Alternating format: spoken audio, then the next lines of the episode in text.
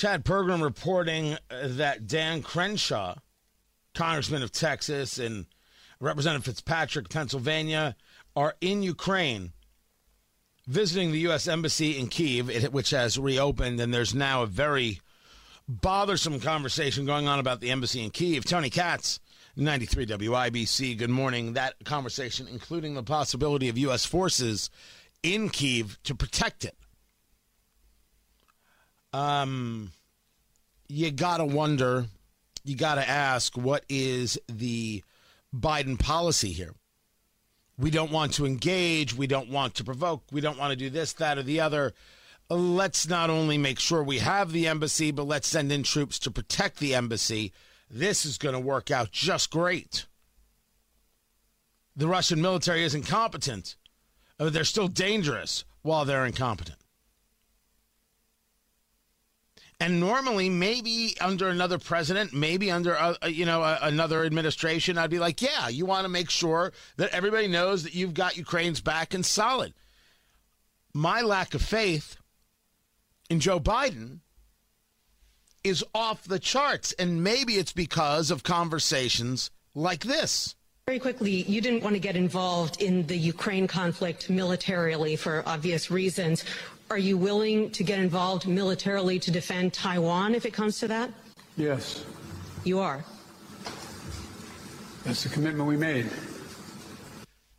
If that's the commitment we made, that we would protect Taiwan from China, while also saying that we agree with the one China policy, why is your administration and why are your aides, Mr. President, walking back your statements like it's their job? Wait, because it is their job. Dana Perino was the first person really to break this down, just absolutely uh, tear this apart. And her point, she had made this point to uh, Larry Kudlow. And let me let me this was when was this was the end of March. I thought this was the most succinct clear understanding of these walkbacks that we see from the administration and why they're so dangerous. It was from the heart, and the White House took less than 10 minutes to get walkbacks to reporters. Seriously, there's, a, uh, there's White House reporters that had walked the walkback from five different aides within 10 minutes. You've worked at a White House. Do you think that the communications team was able to go to the president after his speech in Poland and say, Mr. President, you just said these nine words. Did you mean to say those? Mm-hmm. And if he says, yes, I did, then you deal with it. I don't think they asked him. So now wow. he's in this position where we worse. have weakened the president on the world stage, and maybe he shouldn't have said what he said. But then he said, but then I think they go a step further when they say he's speaking in his personal capacity. That is ridiculous. This is a speech on the world stage, the most important speech so far of Biden's in Poland in on the world stage where everybody's watching the adversaries, your allies, your military, your moms and dads. And at the end, you say this line, and then the White House tries to say he was speaking in his personal mm. capacity. Do you remember when they said that about Rochelle Walensky of the CDC? Yes. When she yes. said that about the schools? You, you're not allowed to do that when the backdrop says CDC and you're speaking in front of it. That is not your personal capacity. This was when Biden was talking about, my God, this man, meaning Vladimir Putin, cannot remain in power. That is Dana Perino at her absolute best. And here is press secretary talking to, remember, uh, Kudlow worked the economic team. And she's talking about aides undercutting the president of the United States. Well, that's exactly what happened again.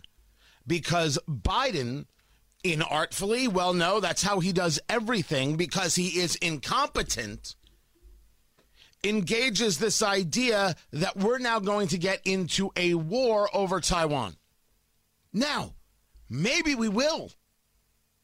Maybe we will. I know some people uh, disagree with me. I've already gotten some comments of, do you really think that it's going to take uh, China engaging in military action to get Taiwan? They could probably take Taiwan without a shot.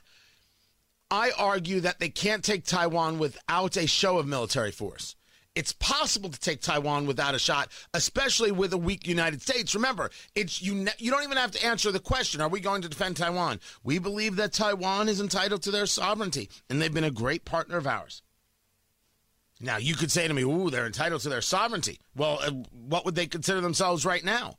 China believes they're part of one China. Taiwan sees it differently. We're going to flat out defend them. Does anybody believe that this is going to happen?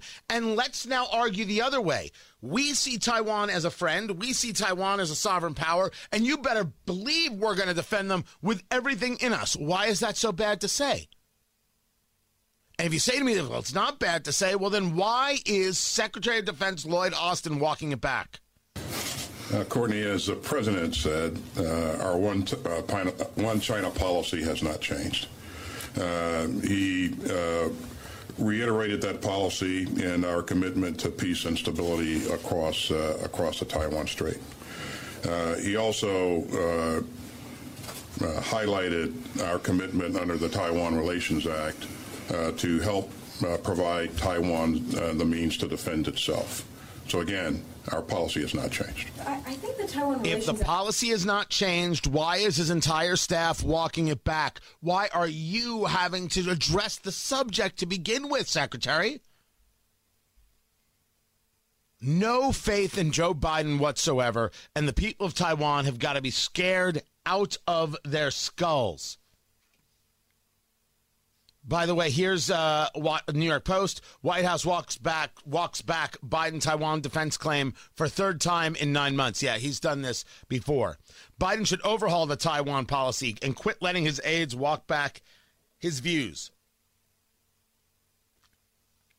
Taiwan policy of strategic ambiguity has not changed. Yes, it has changed.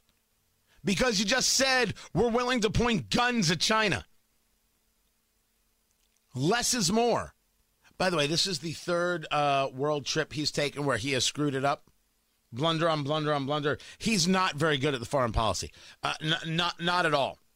He's also not strong, and this is part of the problem.